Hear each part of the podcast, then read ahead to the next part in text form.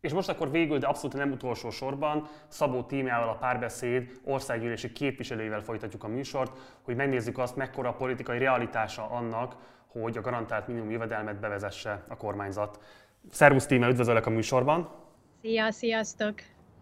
Ugye ti voltatok azok, akik a parlamentben most egy garantált minimumjövedelem bevezetését követeltétek. E, mielőtt pontosan rátérnénk arra, hogy ez mit jelentene a magyarok számára, illetve mekkora ennek a politikai realitása, röviden kérlek meséld el, hogy emögött a követelés mögött mekkora az ellenzéki konszenzus. Tehát ez egy párbeszédes követelésnek tekinthető, vagy ez egy összellenzéki követelésnek tekinthető? Ugye a párbeszéd először öt évvel ezelőtt követelte, vagy követeltük a párbeszéd nevében a feltétel nélküli alapjövedelmet. Már akkor olyan országos mérések voltak, Závec, Republikon, amelyek 76, illetve 66 százalékos támogatottságot mutattak a magyar társadalomban, attól függően, hogy hogyan lett feltéve a kérdés. Tehát látszott, hogy már annak is egy, egy elég erős társadalmi támogatottsága volt. Most mi azért írtuk át ezt némileg, ahogy te is fogalmaztál, egy ilyen garantált minimum jövedelemre, mert ez egy nagyobb szerkezeti átalakítás nélkül már azonnal bevezethető, és itt a válság idején erre azt gondoljuk, hogy elengedhetetlenül szükség is van. Az én érzésem az, meg ahogy nézem a, a többi ellenzéki pártnak a javaslatát, hogy ez azért övez most szélesebb támogatottságot, mert viszonylag hasonló követelései vannak a, a többi ellenzéki pártnak is, illetve hát akit mondjuk nem győzött meg korábban ez az egész konstrukció azzal, hogy most látják, hogy az Egyesült Államokban is egy hasonló intézkedést vezettek be, meg más országokban. Most már Ferenc pápa is gyakorlatilag ezt javasolja. Talán az emberek jobban érzik, hogy tényleg itt van az ideje egy, egy, egy valamilyen azonnali milliókat megsegítő intézkedésnek a bevezetésére. De lehet azt mondani, hogy mögött van ellenzéki konszenzus? Tehát hogy látod a többi képviselőtársadnak az álláspontja ebben a kérdésben? Egyetértnek ebben veletek, vagy mondjuk van ebben azért vita? Valószínűleg a részletekben lenne vita, de azt gondolom, hogy magában a koncepcióban most egy széles körű egyetértés van. Lehet-e azt mondani, hogy most egy picit ilyen degradáló kifejezéssel léve nem tudok jobbat mondani, hogy egyfajta, nagyon idézőjelben mondom, kapudrognak tekinthető a garantált minimumjövedelem, abban az értelemben, hogyha mondjuk ezt most mégis elfogadná a kormányzat, akkor valószínűleg sokkal nagyobb politikai tér nyílna arra, politikai lehetőség nyílna arra, hogy későbbiekben akár ténylegesen a feltétel nélkül alapjövedelem felé is elmozduljon a kormányzat. Látsz esetleg ilyen összekapcsolódást a kettő között? Van -e esetleg mögött ilyesfajta taktikai megfontolás is a ti részletekről? Hát taktikai annyira nincs, mert hogy erre tényleg nagyon nagy szükség van, ezt most a helyzet diktálja, mi nem kapudrognak, hanem előszobának hívjuk most ezt a, a, a jelenlegi javaslatot, de abszolút, tehát hogyha ez beválik, és látja a kormányzat, és látják mondjuk a liberális közgazdászok, akiknek a, a körében a, a nyilván szélesebb körű a, a szkepticizmus ezzel kapcsolatban, hogy ez megvalósítható pénzügyileg is kivitelezhető, és tényleg segít a bajba jutottakon, és ez nem a rossz értelemben vett ingyen pénz, akkor azt gondolom, hogy később ezt tényleg ki lehet szélesíteni egy olyan megoldás, ami nem, ugye most a mi javaslatunkban az szerepel, hogy 100 ezer forintig egészítsük ki mindenkinek a jövedelmét, a feltétel alapjövedelmen pedig mindenki kapna egy havi 60 ezer forintos juttatást, attól függetlenül, hogy, hogy van-e bevétele. Persze az is egy bizonyos összeg után, vagy bér után kivezetődik, de valóban, ahogy te is mondod, ez lehet az előszobája egy későbbi általánosabb alapjövedelem bevezetésének is. Van ennek bármilyen politikai realitása? Látod de bármifajta esélyét annak, hogy ezt a kormányzat bevezeti, mert eddig semmi jel nem mutat arra, sőt Orbán Viktor, amikor ezt a felvetést megfogalmaztátok, meglehetősen cinikus szavakkal söpörte le ezt, tehát hogy ők azért továbbra is az látszik, hogy a munkaalapú társadalom kényszerképzetéhez ragaszkodnak. Én értem, hogy ez egy szükséges és valószínűleg egyébként tényleg százezrek számára azonnali segítséget jelentő intézkedés lenne, de nem tűnik úgy, hogy a kormányzat ebben hasonló álláspontot képviselne veletek. Mit gondolsz, mit kell tenni azért, hogy ebben esetlegesen elmozduljon a kormányzat álláspontja? Hát egyrészt a párbeszéd tovább fog küzdeni ezért minden fronton, eh, hogy ez megvalósuljon, de sajnos azt kell, hogy mondjam, hogy, hogy eh, nem is feltétlenül mi, hanem a helyzet fogja ezt kikövetelni.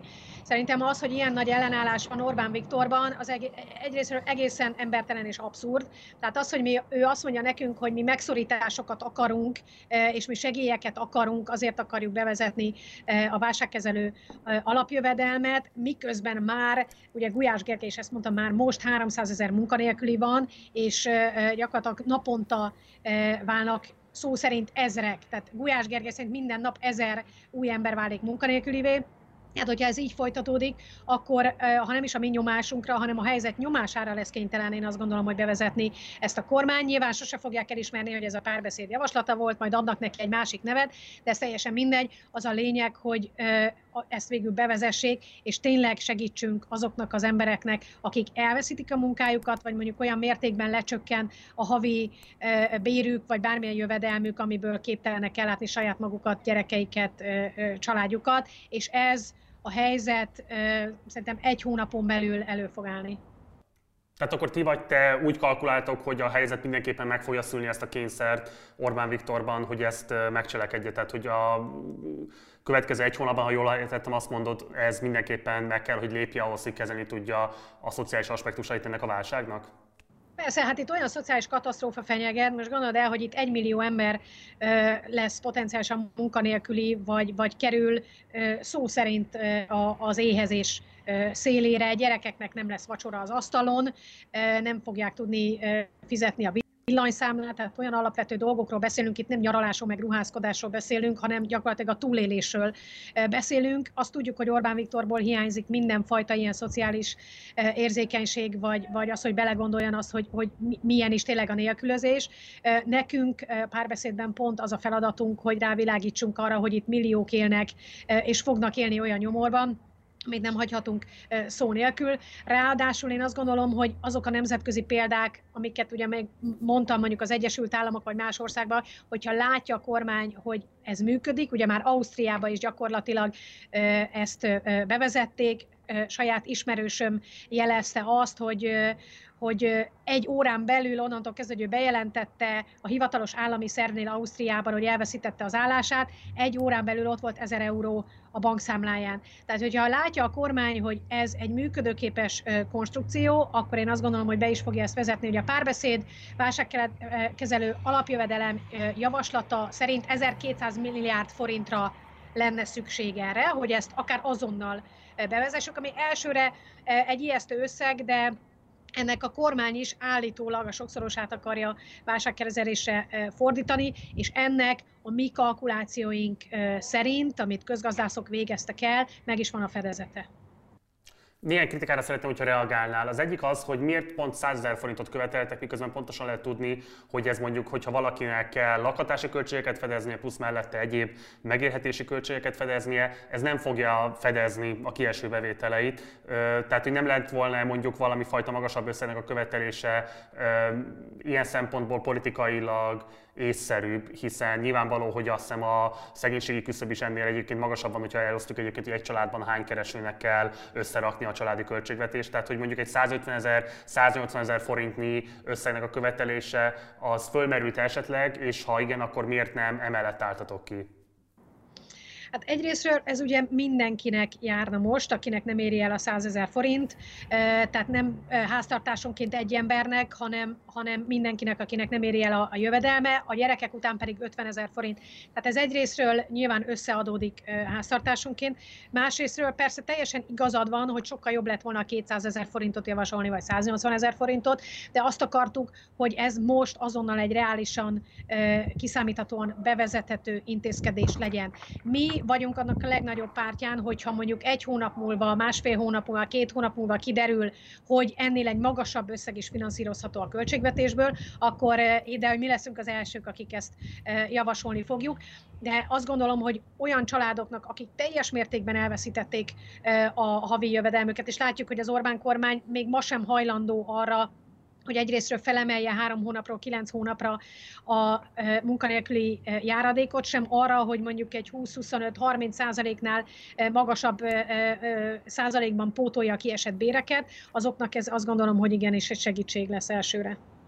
És akkor egy másik kritika, amire kapcsolatban kíváncsi lennék a véleményedre. Ugye főként inkább a nemzetközi baloldalon van egy vita arról, hogy alapjövedelmet kell követelni, vagy pedig munkai garanciákat kell követelni. Tehát mi az a társadalom szervezési alapelv, amit egyébként a baloldalnak inkább követelnie kell. És ilyen értelemben az, hogy az Orbánék munkaalapú társadalomról beszélnek, és megpróbálnak valami fajta munkahelyvédelmet bevezetni. Most azt, hogy ez elégtelen, azt tegyük félre, de ebből a szempontból nem egy kihívása a baloldal számára, hogyha egyébként levonul ez a válság, és mondjuk Orbánik úgy tudnak majd megjelenni, mint a munkahely védelmezői, és mondjuk a párbeszédre vagy más baloldali kezdeményezésekre, pártokra pedig ráég az, hogy ők pedig az ingyen pénz pártján álltak, és nem azt szerették volna, hogy az emberi produktivitás, önkiteljesítés, a munkán keresztüli történő bekapcsolódás a társadalomba kerül megvédésre, hanem azt, hogyha valamilyen módon ez az ingyen pénzből az államon keresztül önmagát eltartó képzet, vagy, vagy nem tudom, társadalmi elképzelés az, ami meggyökeresedik. Tehát látsz egy ilyen konfliktust abban, hogy a baloldalnak hova kéne tenni a prioritásait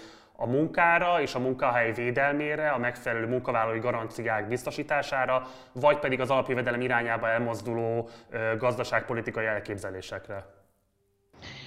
Kezdem azzal csak egy bevezető gondolatként, hogy természetesen a baloldalnak ki kell állni a munkahelyek védelme mellett is, ez elsősorban a, a szakszervezetek megerősítésén keresztül, a, a kollektív szerződések visszaállítása, amit ugye most a válságban szinte első intézkedésként törölt el Orbán Viktor és kormánya a munkatörvénykönyvéből.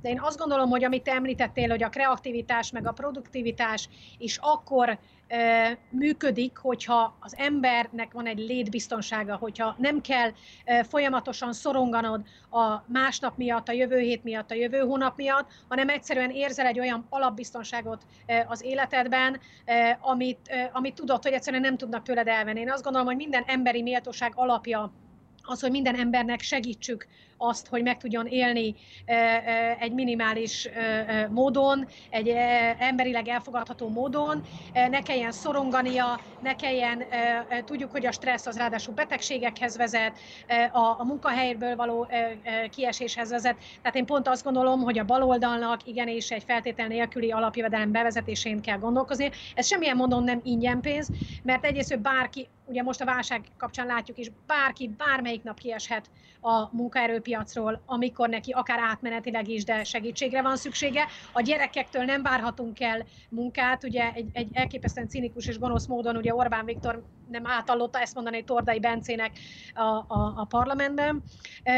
Ráadásul én azt gondolom, hogy hogy itt vannak olyan a munkában olyan ö, ö, dolgozók is, akár ö, mondjuk nem bejelentett önfoglalkoztatók, vagy akinek ö, ugye a boravalóra épül a, a, a szakmája, akik, ö, akiknek nem éri el még, még a minimálbér szintjét sem a, a, a bevételet. Én azt gondolom, hogy, hogy mindenkinek igenis biztosítani kell ezt az alap megélhetést. Nincs olyan, hogy értéktelen ember és értékes ember. Ja, nem véletlenül a párbeszédnek a jelszava az az, hogy mindenki számít ebben az országban országban. E, ez az egészségügy, ugye tudjuk, hogy, hogy vannak olyan járulékos hatásai és előnyei is az alapjövedelemnek, amiket, amikre azonnal az ember nem is gondolna. Például, ha, ha az embernek nő a biztonságérzete, kevesebbet stresszel, akkor kevesebbet betegszik meg, akkor levesszük a terheket az egészségügyi kiadásokról és egyebekről. Tehát itt olyan száz meg ezer milliárdokat spórolunk meg egy ilyen bevezetéssel a másik oldalon, ami mindenképpen gazdaságilag is és társadalmilag is megtérül. Tímea, nagyon szépen köszönöm, hogy rendelkezésünkre álltál, és csak egy gyors utolsó kérdést engedj még meg. Jól látom, hogy ott narancsérik a hátad mögött a, a, a teraszodon? Ez egy, ez egy e, ilyen díszmandarin, vagy nem tudom micsoda. Én azt gondoltam, hogy most itt igen, valami citrusféle. Azt gondoltam, hogy legalább így karanténban egy kicsit az ember úgy érezze, hogy kint van a szabadban, ha már ugye nem tudunk kimenni. De a 22 hónapos kisfiam folyamatosan dézsmálja le róla a mandarinokat, úgyhogy ez nem sokáig fog így kinézni, sajnos. Nagyon szépen köszönöm, hogy rendelkezésünkre álltál. Minden jót neked! Én köszönöm. Sziasztok! Szervusz!